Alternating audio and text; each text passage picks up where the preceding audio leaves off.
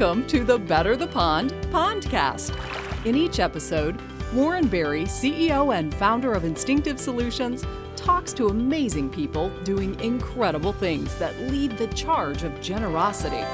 We'll discover what makes each guest a bit of an odd duck and how they continue to better the pond around us. The migration starts right now with our host, Warren Berry. Everyone, and I want to welcome you to another episode of the Better the Pond podcast, where we talk to amazing people doing incredible things that lead the charge of generosity. My name is Warren Berry, and I'm your host and the founder of Instinctive Solutions, where we believe that everyone is an odd duck, but that's what makes them awesome. Today, our guest is Heather Murphy. Now, growing up in Prince Albert, Saskatchewan, Heather discovered resiliency and the value of being rich and in non monetary ways. Her life has been full of ups and downs, creativity, and play. Now owning her own company authentically, she is the surrogate mother of people's dreams. I want to welcome Heather Murphy. Heather Murphy, I am just absolutely so excited to have you as a guest on my Better the Pond podcast. Uh, I really, really appreciate the time that you uh, put aside so that we can spend this time together. Uh, I'm really honored to be here. I'm really excited about the things that you're doing, and um, to get to be a part of it is an honor. So thank you for having me. Oh, you're very welcome. And as we talked a little bit earlier, you are in Calgary at the moment. So not only you're not at home back in the office, you're away and still giving me your time. So that's, that's almost like a two for. A two for one. Yeah. and you look great, by the way. Thank you. As always. oh, thank you. Yes. so let's uh, let's jump right into this, uh, Heather. So um, Heather, I want to know, you know, what got you from being a gosling mm-hmm. to leaving the nest to the person that you are today. What's your backstory, Heather? Uh, it's funny that you say gosling and leaving the nest because sometimes I feel like I'm still in the nest. My parents still live in town and we're all very connected. but really, it, it doesn't usually go back to family. Like I know for me, it does. My parents are pastors and so i grew up in a christian home and we did a lot of outreach. So we did a lot of outreach. I was involved in a lot of things for women's ministry and also with immigrants. And so i really had a heart for um, other people and helping other people. And so when i was uh, 15 i started my first business and and that was all gravy. And then Oh, oh, I, oh, I gotta take, I gotta take you back further, Heather. We want to talk. I want to take you back to when you were a gosling, like a baby. Well, where'd you start out? Did you start out in Regina? Uh, what? Okay. Let's go right back. Okay, right back. Okay, right back. So I was born in Prince Albert. Um, um, my mother's Métis and my father's Irish, and uh, my dad was a guard at the pen, the penitentiary there. So now this is a good story. So first of mm-hmm. all, right? Now for, for the listeners right i have listeners from from all over the globe from all over the pond right? So where is prince albert saskatchewan? Uh, prince albert saskatchewan is um, we call it northern saskatchewan but it really is central saskatchewan because saskatchewan is quite a long province. And so the very northern part of saskatchewan is uh, has very few residents right? So in central saskatchewan um, you've got a lot of uh, first nations population and uh, there's a lot of hurting people. Um, so um, because because of residential schools and because children were taken away from their families, and then Prince Albert is actually quite a dangerous city because of the penitentiary. A lot of criminals, uh, their families will move close to them and then they settle there and so the crime rates have really gone up so um, it actually i'm pretty happy that we moved out of there when i was six because i don't know what my life would have been like if we stayed there but my parents worked with some pretty rough people there too at a place called the outreach um, because they have always had a heart for helping other people mm-hmm. See, this is a great backstory. So, so you grew up. So you're born in Prince Albert, Saskatchewan, and mm-hmm. then, so you stayed there till you were six. Um, mm-hmm. Then where'd you go from there? Well, uh, the the other guards at the pen used to joke and call my dad the preacher until he decided that he was going to go to Bible college, and so he moved to Caronport, and so he took all of us. and uh, there was four four i have uh, three brothers so one of them was only two weeks old. And so we packed up moved and my parents don't believe in having debt so my dad would work weekends and holidays.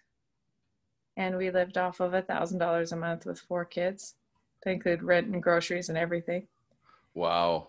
yeah but i even growing up like that like growing up we were living in a trailer you know in and this is in southern saskatchewan now so there's no trees there's no hills and like when the winds howl they howl especially when you have a tin roof so um i think i learned a lot about resiliency there watching my mom you know clip different ads on on uh, flyers and she would go with a calculator. She knew exactly what she was spending at each store.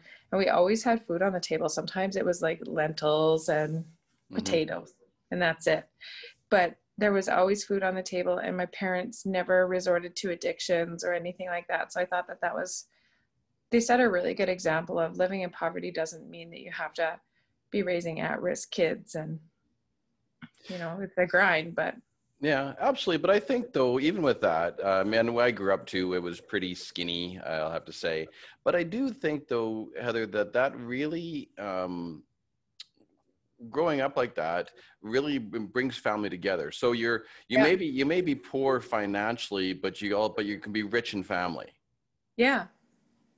Yeah, and, and I mean financially, even that living that way has really paid off for my family. They own multiple properties now, and um, they haven't had to draw a heavy wage from the church. They they have take a very meager wage from the church, and it's their investments and their mentality that has uh, really allowed them to prosper. And so that's a really good foundation, you know. Mm-hmm. Mhm. So you're in Caronport, and so there's a there's a change of pace, right? Going from Yeah. going from Prince Albert, Saskatchewan, now to in the in sort of middle northern Saskatchewan with uh, high crime rates, and your dad is a guard in the Yeah. prison system. Now Yeah. going to Caronport, Yeah. uh, where your dad's now going to be a, a preacher. Yeah. So he was studying theology and we almost never saw him. And uh, my mother was really isolated there, you know. hmm Um, but some of my favorite memories from Caronport is we lived close to a tree line because they plant lines of trees around small towns to help with wind. hmm And uh, just outside the tree line was a big field and a garbage dump. So we used to go out to the garbage dump and pull things back into the tree line and build forts. Where, you know, everybody, like 100 kids, we'd have sticks and we would play war in the field. Like some of those things are really insane. And I, I always loved playing by myself. So I would read the Boxcar Children, you know, and Mhm. pull a brick back from the dump. Like, uh, what is, is it a cinder block with the two cubby holes? Yeah, yeah, that's And correct. Yeah, Cindercrete Block. Yeah. Yeah, and so I pretend that that was a fridge and pour water over it and make mud pies on it and run away with a package of saltines and yeah, See, but you know, and because I know you now, and I know the creativity that you have now, um, which we, you know, we can talk about this a little bit down the road. But you know, if you think about that, uh, look at look at yourself as a kid, and you were you were doing it then, right? Mhm. You were you were having this creativity. You were taking a cindercrete block and and having this um, great creativity and imagination, Mhm. and you're doing the same thing now. You're just doing it more of on, on a on a human dynamic. yeah. It's actually crazy the transition from play to creativity. Mm-hmm. Because when I was 13, I didn't want to stop playing Barbies, and I was like, "You're a teenager.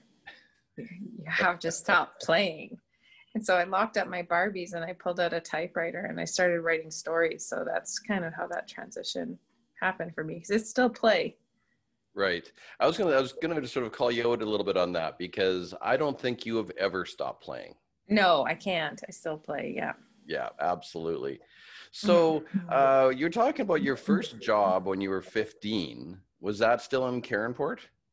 No, no. So um, at the end of Caronport, we were supposed to move back to Prince Albert. And we had a dog there, and my grandparents were there, and I was really excited. My dad was going to start a church there, and then he got asked to take the church in Moose Jaw. So when I was nine, we moved to Moose Jaw, and that's when my dad officially became a pastor.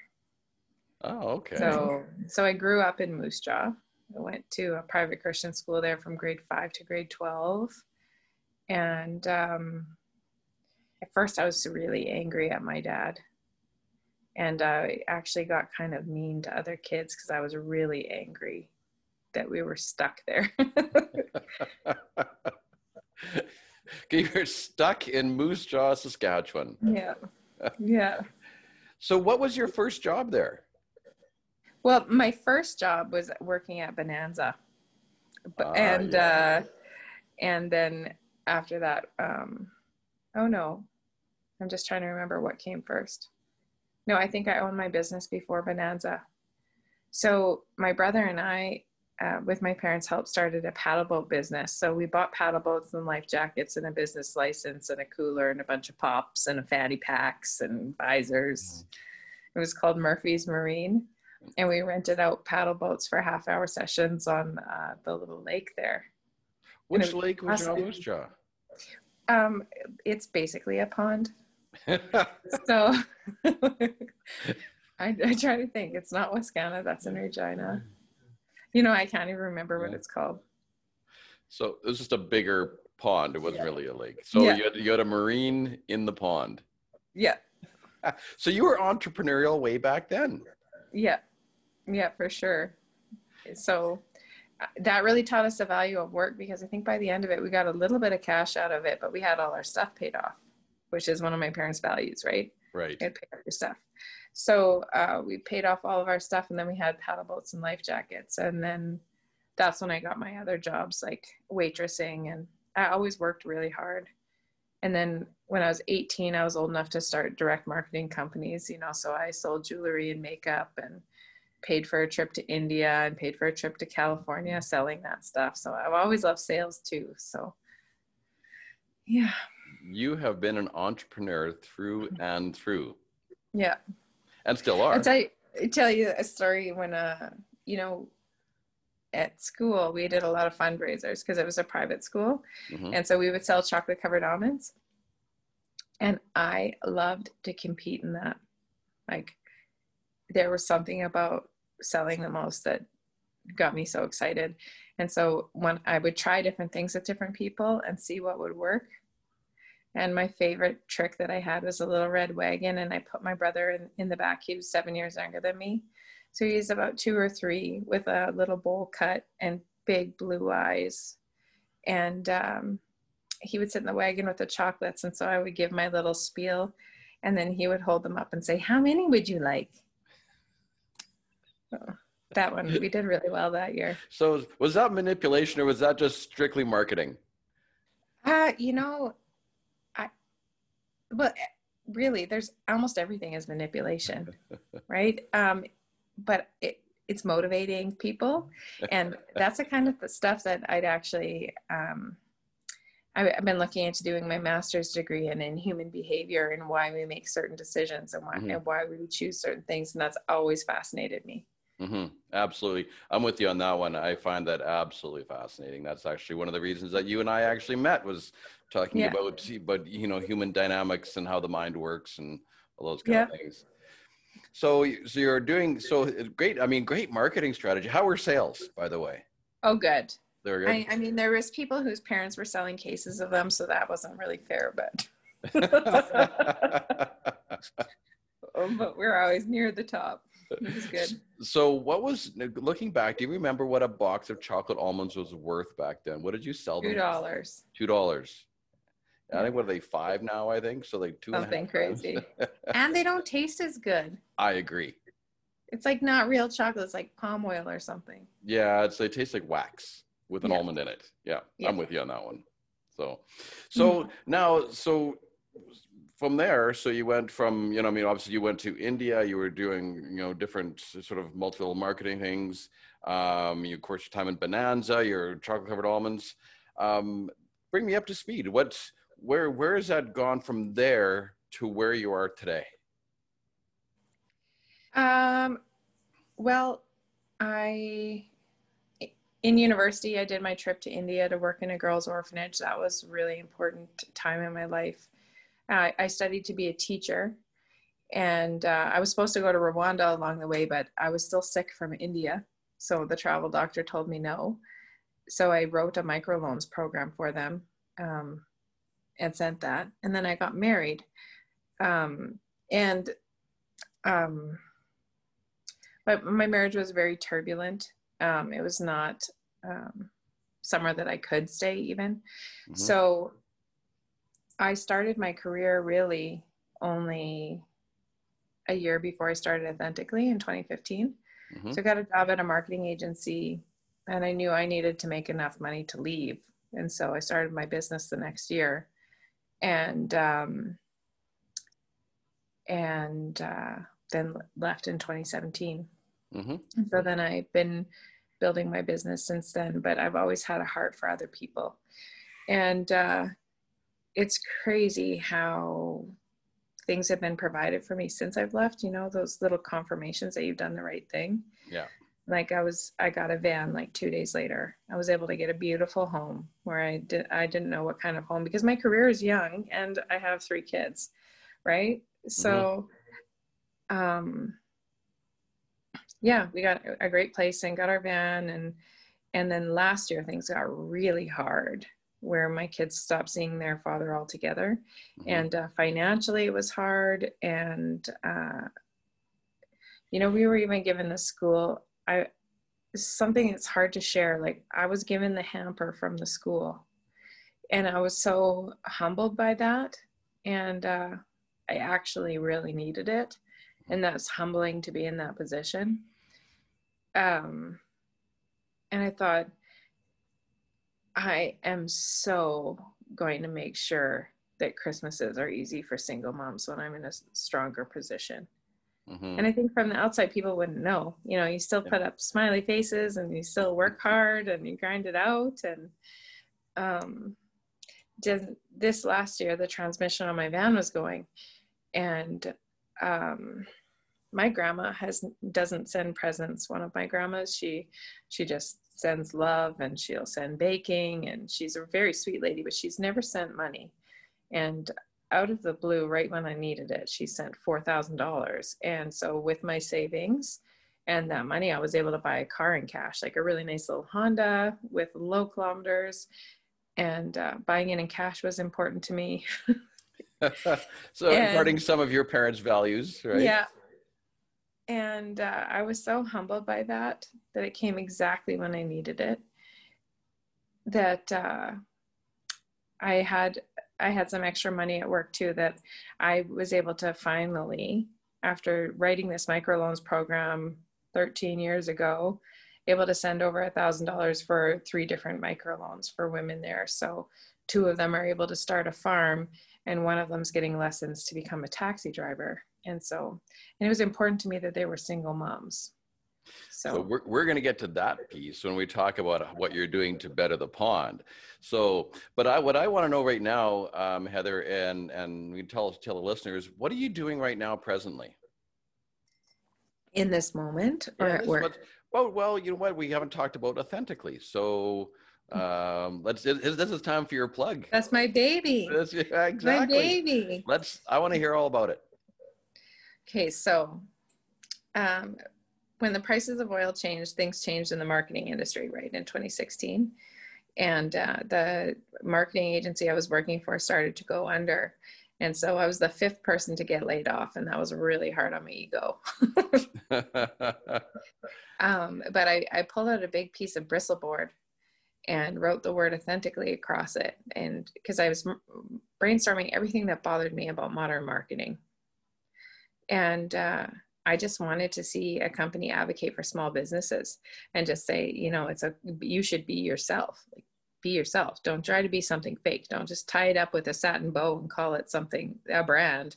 That's not a true brand. And so um, I applied for about 20 different jobs, and the only one that called me back asked if I would freelance. So I got four clients my first month. Wow. And um, I I think I tripled my my annual salary my first year in business. And uh, yeah, it just grew really fast. And then in in the fall of that year, I was recognized by Forbes, by the Forbes Coaches Council for the writing that I was doing online, mm-hmm. and asked to join the Forbes Coaches Council. That was, uh, I thought it was a scam. so I was, I was the fifth person in Canada to join and the first woman. And so that felt pretty good. And it, you know, got announced in the House of Commons and it was, it was exciting. The first woman, the first Canadian mm-hmm. woman to be on Forbes Coaches Council. Yeah. Wow. Yeah. That, that is impressive. Yeah, it was pretty cool. Um, so you know you you just look for these confirmations like am i doing the right thing? But really for me there's like three things that make an authentic brand. It's um, why are you in business? Who are you in business for? And what do you offer? And do all of those three things align? And so you know there's times when you're starting when you're running a startup where you know your stomach hurts and the whole back of your head is hot and you can't sleep and you don't know if there's going to be money for payroll and you know there's some really stressful moments or like little brown envelopes from the cra how much is this bill going to be you know? Mm-hmm. and uh, for me that motivator of why to keep going is because i want to see especially women have opportunities that uh, they might not have had otherwise you know? Yeah and so and we've done what how long we've been working together heather? What About five years Six years if you count if you count the agency. Been that long already. Wow. So we have to so we have to do the plug, right? So if you're looking behind me, right, the goose. Now Heather actually, so uh, so those of you on audio can't see it, but those on video, um, Heather actually painted that. And so not only have you got this incredible intelligence and creativity in your mind to help with branding and marketing organizations, but you've got this talent of actually like painting and decorating and all that as well. I mean, you are one amazing individual, Heather. Thank you. like, I it's like art is like my oxygen. You know, if I start to feel like I can't breathe, I need to do something creative. Yeah, and you do it very well. So, um, you know, anybody who sees any of the the branding uh, of my company, that is all indebted to you. And I always tell the story, Heather, of uh, when we talk about. Uh, you know, this is kind of funny how this all comes back around because we were sitting in a coffee shop and we were talking about being a misfit and being an odd duck. And the next thing we know, um, Duck Duck Goose was born. And so it is actually because of you that we actually have the Better the Pond podcast, all because of your. and here you are as a guest.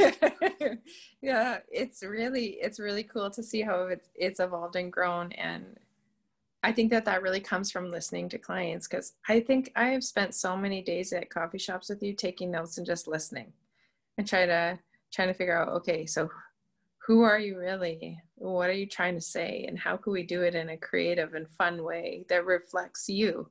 So, I mean, like your shirts, I'm sure everybody notices your, your loud, crazy shirts. I don't know if you're listening or watching, but there's a, one of Warren's shirts is cut up in that painting. Which and again is your creativity. Yeah. yeah. Amazing. And I can't thank you enough. Um, for all the work that you've done uh, for for my company and and just you know just the overall branding and the care and the nurturing and the friendship and everything that we've done together has been been pretty special and very very for me it's very very memorable. Oh thank you. That's so nice to hear. And like that those are the things that are so rewarding you know that or i mean when a company tells me that they grew by 380% because of a big pivot that we did for them. You know that's that's where the that's where the joy really comes in. Or you know in a company like for you to be able to shift out of uh, an area of your business that you were not feeling satisfied in and to get more into the things that really fuel your soul mm-hmm. that's the motivator for me. So that's why you do what you do right there. Yeah. Mm-hmm. yeah yeah and um, yeah it's you know it's really amazing to work with somebody who has that ability to sort of extract information. You know our conversations you can extract information from me and then put it into something real. And and uh, and I guess then, you know then therefore you get you get the joy out of actually visually seeing that right? So it's just so it's just it's just so reciprocal really. Yeah. Yeah. There's some challenges with that too though you know because oh, I, I do a lot of uh, i feel a lot of people's energy i'm very empathetic and so I figured out I've got all these different incenses. There's certain ones I need to burn after I'm done working on something to be able to let it go. I hope you. I hope you're not like burning the really dark incense after you talk to no, me. no, Oh. no, no, no. Woo. It's like a white sage, you know, it just helps it let the energy go. Mhm. And so I can move on to the next thing instead of holding it in my body. Very wise. And Yeah. speaking of moving on, so now that we've got you up to speed, we've got your backstory. I think it's, you know, actually going back to PA, I don't think I actually knew that part about you. So I just learned something new about you today. So, so Heather, I believe that we are all odd ducks. I believe we're all misfits. And can you tell me about a time that you did something where you didn't fit in and where you felt like the odd duck? And that can be positive or negative. Mm-hmm. Well, I've always felt like I didn't fit in. You know, I have this great big hair, and it really started to get big in grade seven. And so, my, you know, my body was changing. I felt awkward. I was wearing um, men's sweatpants because I was trying to hide my body, and my hair was huge and awkward. And people used to put pencils in it, and I wouldn't notice. And I'd be walking around with pencils in my hair, and uh, you know, I just always felt really awkward. And then growing into high school, I was actually quite popular and I fit in every group. Like I fit in every group, but I never really felt like I belonged anywhere. Isn't that interesting? You know, where you f- you felt like the misfit, you felt like the odd duck, but yet you fit in everywhere. I, th- I think that really comes down to my heart really craving these deep soul connections. hmm They didn't, I, I kind of surface fit, you know? hmm Like, No, so that's very interesting you say that because I've had these sort of conversations lately. Um, and so, you know, out of all the people, you know, let's even look back then. Um, of all the people that you knew, and you fit in everywhere, so you knew everybody, you were popular. Yet, how many people could you actually have a really deep soul connected relationship or conversation with? probably my friends' grandmas, if I'm being honest. there was not a lot of friends, yeah, in high school. Like, you know, I think I have an old soul. And yeah, I liked to sit with my friends' grandmas and make doilies. I'm not even playing. You made doilies. Yeah. I would You- sit with people's grandmas and learn how to make doilies. Yeah. Now, do you still make doilies? It's a question. I can. But do I you? can. I don't have a lot of spare time. Oh, I okay. have I got the stuff. Doilies just I'm just aren't, aren't really a terribly a hot commodity these days, but Yeah. no. They are freaking cool. But, but if I ever need one, you'll be the first person I'll call. Perfect. I'll make you like a purple one. Okay, now we're Mhm. multicolored. Yeah. so, um, so Heather, like, what it, what is your superpower? What what is it that makes you awesome? And and this isn't about ego. This isn't about bragging. Um, this to me is about you know really, um, you know, telling the listeners what is it about you, authentically, that makes you awesome. I am able to see people. Like I really see people. When people are talking, it's like I can see through all the things they're saying and I can see what will help them grow. You know, uh, I feel like I can help people channel like if it was like a diluted stream with, you know, lots of forks in a river, I can help bring it all together and make it powerful. I I feel like I'm a surrogate parent for people's dreams like I manifest things. Hold on, you got to say that again. You are a surrogate I'm a surrogate parent for people's dreams. surrogate parent for people's dreams. That's powerful. So, where do you think that that stems from? Where do you think that comes from, Heather? That that you have that natural superpower that you can just see through and sift through all that information to, to get to where you need to go. Well, without sounding too woo woo, I think it's divine. You know, I think it's an intuitive gift.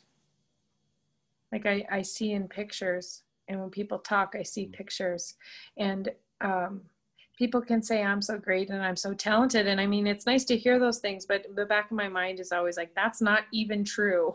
like it comes from a place outside of me. It's very soulful and very soul driven, you know, and I think I've just been open to it and practiced.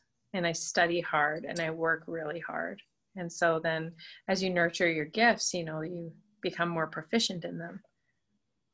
Do you think that goes back to growing up um, in your household with your dad being a preacher? I know your mom was involved as well, um, mm-hmm. and, and sort of having that that growing up in that you know lifestyle of divinity. Do you think that that played a role in and how that plays out today in your world?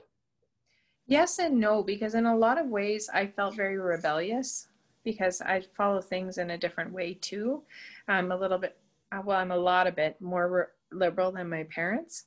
So I mean, some of those conservative notions would uh, push out some of my ideas and call them, you know, heretical.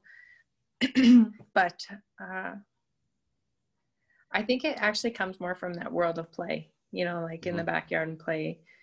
Um, just following those impulses and playing with those impulses and allowing myself to be curious. I think it I think it comes more from there. Do you remember as a child having that same talent? Hmm. I didn't really care about people when I was a child. I liked to play by myself. My mom thought for a while maybe I had no conscience. I'm not even playing. Um, I'm trying to think. I did see pictures and hear hear words for people. Yes, mm-hmm. I did. I did see kind of. I don't mean to sound so crazy, but like I did see a little bit of the future for mm-hmm. things. I would just have a sense of knowing about certain things. Well, so here's my question to you. I mean, you said this. You alluded to this earlier. You said I don't want to sound too woo-woo, and yeah. now you said I don't want to sound crazy. But yeah. But truth be told, is it either of those things? No, it's not. Like for me, I know. I just I guess I'm so used to justifying myself in front of my family too, right? Yeah. Um, no, it's a spiritual gift for sure. Right. It's uh, not woo woo or crazy. Some people might think so, but uh, it's uh, that is my superpower, right? Mm-hmm. And so, you know, when you have a superpower like that, I, you know, I would, I would say that it's not woo woo and it's not crazy. Mm-hmm. It's authentic. It, mm-hmm. it is it is who you are, and I have I've witnessed that as well of, of the work that we've done together. That you can just sort of see things that that I don't. You see things that I don't see. Mm-hmm. And and because of that, I think that's why you're so amazing at what you do. Thank you. Yeah, that you know, I've had people try to copy my business model. I, I mean, there's one lady I was literally waiting for her to dye her hair red. Like and some even though it makes me mad i think like no one's going to be me so people still hire me for me even even with my flaws you know and even with my kookiness I love your kookiness. I'm always in business. I've never had a slow day. So exactly. and well, you know, be yourself, you know, everyone else is already taken. And yeah. uh, and there there is only one Heather Murphy. Yeah. Well, you know, you actually helped me to get to some of that self acceptance when I was working at the marketing agency and you came in and you did a workshop and you gave me a little plaque when I started my business that said be you. Mm-hmm. And uh, I was in transition when we started working mm-hmm. together. Like I didn't know who I was. I was trying to be so organized and turns out I'm a big ball of chaos. So, um, you really helped me be able to find and free myself in a lot of ways. And so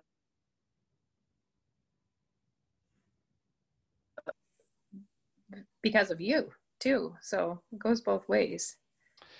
Yeah, and, and you know, when even saying those things or hearing those things, that's what gives me joy. Uh, when I can have an impact on somebody else's life that they understand themselves or they accept themselves or they learn something new about themselves, that's that's my joy.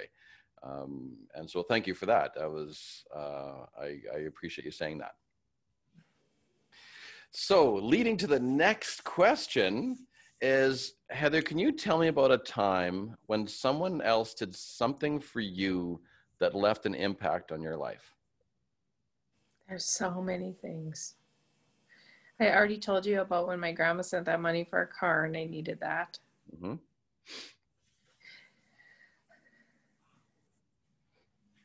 Um, in this season of my life right now, it's small things that make a huge difference, right?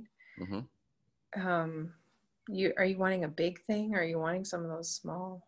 I want one that really just stands out in your mind. The the one time that really pops out when someone did something else for you that just left an impact, and it doesn't have to be huge, right? It can be huge. It can be a small thing but have a big impact. But what's one, what's one thing that really jumps out for you? I keep thinking back to that car. Like that was a big one for me. Um, because I wasn't expecting it.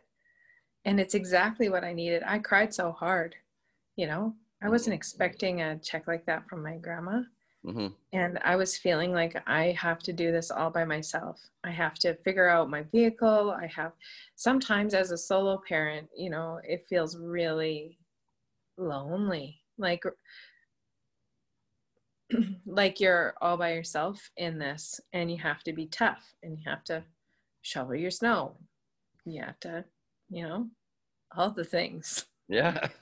and so I just felt like it was like a big message from God and also from my family that I'm not alone. Mm-hmm. And it really motivated me to want to reach out and help other people. Isn't it interesting? And you you kind of alluded to this earlier. I was saying about the you know the, the serendipities. Um, you know, so your grandmother, you know, send she would send baking and or she would send love, but she never sent gifts or never sent money. And just when you needed it, was it when it when it showed up? Yeah. So I well, and I just bought myself a hoodie that says "No Prince Charming," and on the back it says "Beauty and a Beast." And I don't mean that like there can't be men who are like a Prince Charming, but for me, it really symbolizes you're in this for you. Get up and move. You know, like do another lap. Keep going. no one's coming to save you. Save yourself. You know, it, it has nothing to do against um, against men at all. Like I really appreciate men. It is all about for me keep going and take care of yourself. But the crazy thing is, even though it feels so lonely, I'm never alone. And mm-hmm. it's little it's little confirmations like that that money that came in an unexpected time and uh, i had a girlfriend send a cleaner to, to my house she told me to stay out of my house for a few hours and she sent a team of cleaners and they came back and it was spotless it's things like that you know that are like so humbling mm-hmm. and so thoughtful because people are reaching you where you're at and it's a confirmation that i'm not alone mm.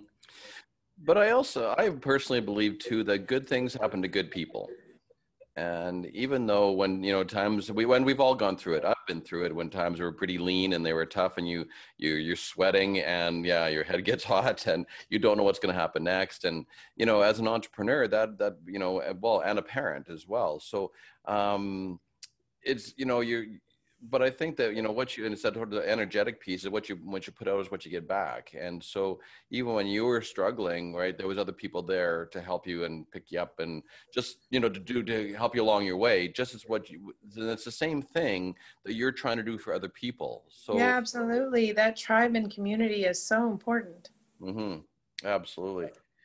So what are you doing presently right now, Heather, to better the pond? And more importantly, uh, for me, when I ask this question, is I want to know why you're doing it. So it's a two part mm-hmm. question. Um, well, right now I'm working on some programs and courses to be able to help people develop a profession in four months. That's kind of my goal. Um, so, so that's one of the things I'm working on. And then there's also this microloans program in Rwanda um, that we we just sponsored these three ladies. So um, two single moms are going to be able to be farmers now. So they're getting all the money that they need for seed. They have their land, um, and uh, they're going to be able to sell their food in market as well as feed their kids. And then uh, another lady who's been a bit of an outcast in the community. Mm-hmm. She's uh, getting training to be a taxi driver. So she's um, she's going to be able to develop a skill where she can move forward so so it's really cool because I helped write that loan program and it's been going on for so long, but I was not really in a position to invest in it. Mm-hmm. And so it's really cool to have faces to the to the women that we're able to help. And then on a regular basis, I work really hard to see people. So even if we don't work together, when I have my first meetings with people, uh, I work really hard to see who they are and to be able to speak a little bit of direction into their life. Sometimes just a couple hours with me seems to light people up with ideas mm-hmm. and they can move forward with or without me. And um, so I work to really stop all the chaos in my brain and connect and give people that bit of my energy. And um, there was something else I was thinking uh, fell out of my brain. uh, also, working hard to be a really present mother, you know, and to raise a, some really um, healthy boys um, with a good view of work and play and uh, creativity and women and i'm sure that there was no shortage of play in your household no this weekend we took all the mattresses off the bed and threw them down the stairs and then we were jumping down the stairs. Sliding down the stairs yeah. That's my point. There is no yeah. shortage of play in your house. No. So um, can, i want to uh, go back just a little bit about the these three women in, in rwanda because i know that's very near and dear to your heart. Yeah. Um, how did you get how did you get involved with that? Um, and and what was that made you create that loan program and what, what was the driver behind all that? Well, I actually started um, when I was 20 when I went to India. So, um, Victory Churches, which is the organization that my family belongs to, has a lot of different orphanages and women's programs, and um, they've done things to help women get out of prostitution, like teaching them how to cut hair or teaching them how to sew and that kind of thing and so the orphanage that I stayed in when I turned tw- I turned 20 there actually um, was with 60 young girls and I started a, a, English program and we did dance and drama and painted murals started a library. It was so intense and I was able to make such a big impact with such a small amount of money and a whole bunch of energy. Mm-hmm. uh, that really just lit my soul on fire. So a couple of years later the opportunity came to go to at that time. It was a very new orphanage in Rwanda, but they were wanting more programs than just for the orphans because you know with the genocide in Rwanda, that's left a lot of children without parents, mm-hmm. and um, and then that next generation also without parents because of all of the devastation, all of the emotional devastation. So. Um, I was really looking forward to going to help set up this new orphanage, but also to build a program for women. Because in Rwanda, a lot of the men will just leave, or they will die, or there's a lot of problems with alcoholism. And um, that abusive women who are stuck in abusive situations is really uh, dear to my heart. That's something that really there's a really strong sense of injustice there and i want to see women have opportunities to get out and and also to be able to provide for their children because if i hadn't started my business when i had i don't know i'd probably be working three jobs and never see my children to be able to provide for them. Mm-hmm. and i feel so blessed by that. I feel like i have to do something to help other people be able to uh, survive and thrive and find their way out. Like I know that I can do that. And uh, where it would take maybe tens of thousands of dollars here to send a thousand dollars to Rwanda can totally change three women's lives. Mm-hmm. And like, how could I not? So, from a cultural standpoint, you said that two of these women are going to be farmers. Um, mm and which is really interesting. So, I mean, culturally, you usually don't see women, right? Mm-hmm. I'm not saying this is wrong. This is, but culturally, you don't see women mm-hmm. go into farming, especially in that mm-hmm. culture. Mm-hmm. Um, and so, was did you have a role in that piece to try to help them on the farming side? Uh, well, what happened is uh, the the the church organization takes everything that they can and um, uh, makes it try to generate revenue, right, to be able to support the orphans and the women there. Mm-hmm. And so uh, they were donated land. And so there's marketplaces are very big in Rwanda. Mm-hmm. So um, women who can sew and make crafts or women who can grow vegetables and sell vegetables, mm-hmm. um, that's, that's a huge benefit. So it takes, I think, $300 to be able to create a farm on the land that's already been donated with just tools and seeds and everything. And then some teaching and skills. So I don't, it's not like traditional grain farming with combines. It would be more like a large garden. Mm-hmm. And these, these women hustle. Wow. So for the, for for three hundred dollars, they can you know and some donated land, they can actually create their own career path. Yeah. So they have enough food to feed their families and sell. Wow, that's incredible. That's so. Do you get a? Do you get constant? Uh, you in constant contact? Do you get constant feedback? It's not constant because uh, I mean it's not such a big organization like World Vision or something like that. Mm-hmm. Um, but I do get feedback and I do get updates, so that's nice. And if I ask, they'll check in because there's a there's a person right there working with the women. So right, nice. I'm sure. Yeah, I'm sure you want to hear back and see yeah. how well they're progressing. And you know, isn't it nice to be able to have you know that impact on the on the world and on you know, uh, if you change one person's life, uh, I mean, it's it's just so worth it. Yeah, and I mean, it doesn't have to be huge, crazy things like. Mm-hmm. Yeah. It's these things that we take for granted, you know. Mm-hmm. Yeah. I mean, and just taking the time to really see what other people's needs are and uh, where you can make an investment. You know, it's really making an investment in people. Right. Which kind of goes back to, you know, what authentically does. Yeah. Right. So this, this is so you, you live your brand, Heather. Yeah. Yeah. You can't help it. I can't help it. I like to say authentically basically means no bullshit, and I'm not really good at bullshit. So that's true. Yeah, you're hmm. you're right. Yeah, I I, I can attest to that. so here we're coming to our last question on the podcast. Um, what does your future look like, Heather? So you are you are the sage, you are the wise goose on the pond. Uh, you have you have your crystal ball. What does your future look like? What what do you dream about? What paint me a picture of your golden pond.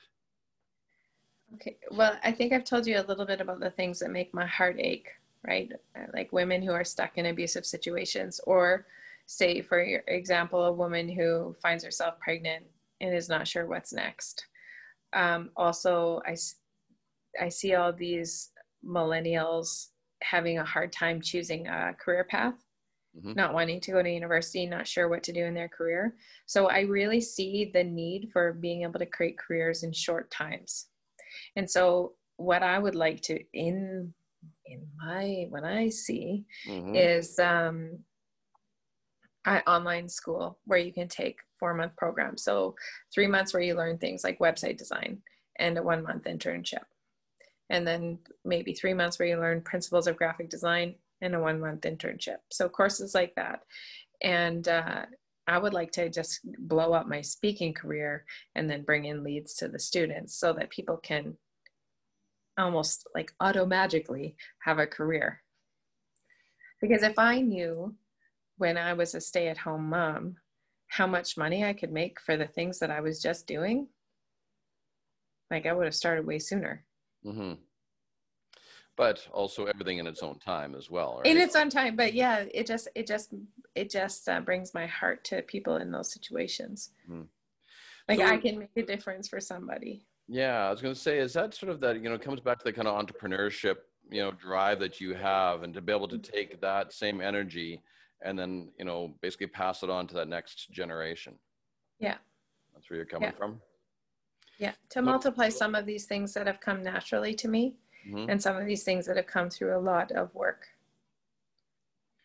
Um, and so now, you know, if we look right now, of course, we're in this whole pandemic craziness. Um, and so, is that one of the reasons why you're thinking of the online piece, or was that just something that was already there before, and it just now it's just obviously a matter of convenience?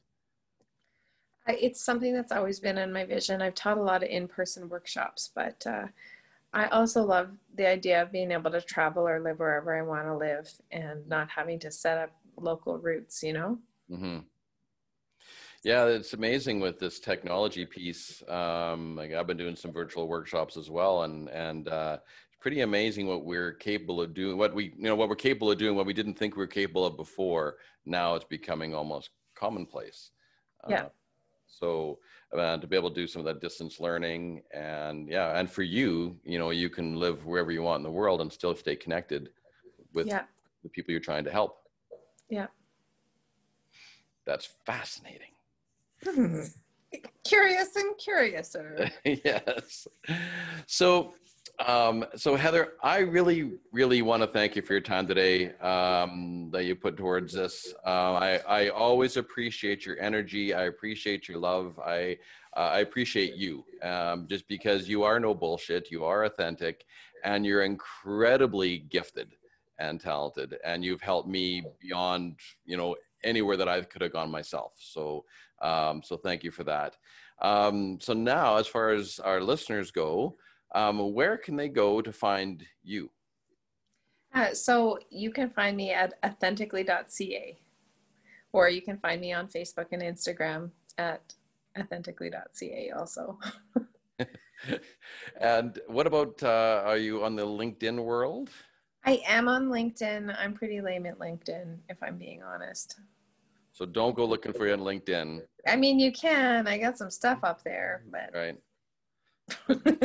I don't pay attention to it. www.authentically.ca. See, there's the no bullshit coming out.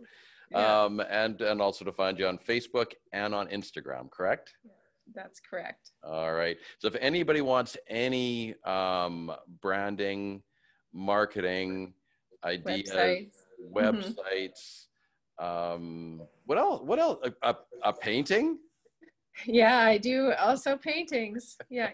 Um, also, you know, something that is really big for people is a clarity session. So it's $500. You get two hours with me, and I just explore your guts and give you some vision and ideas. you know?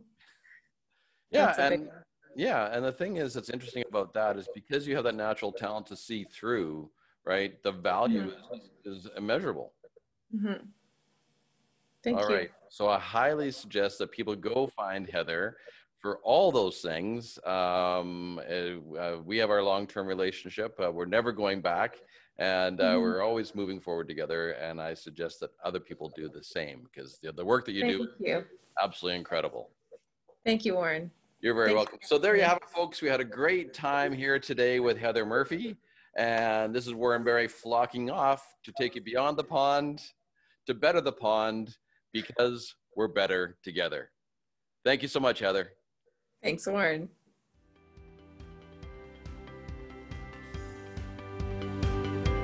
Well, thanks for landing on the Better the Pond Pondcast. Do you know someone who should be in our flock? Uh, uh. Contact Warren at warren at instinctivesolutions.ca to tell us their story.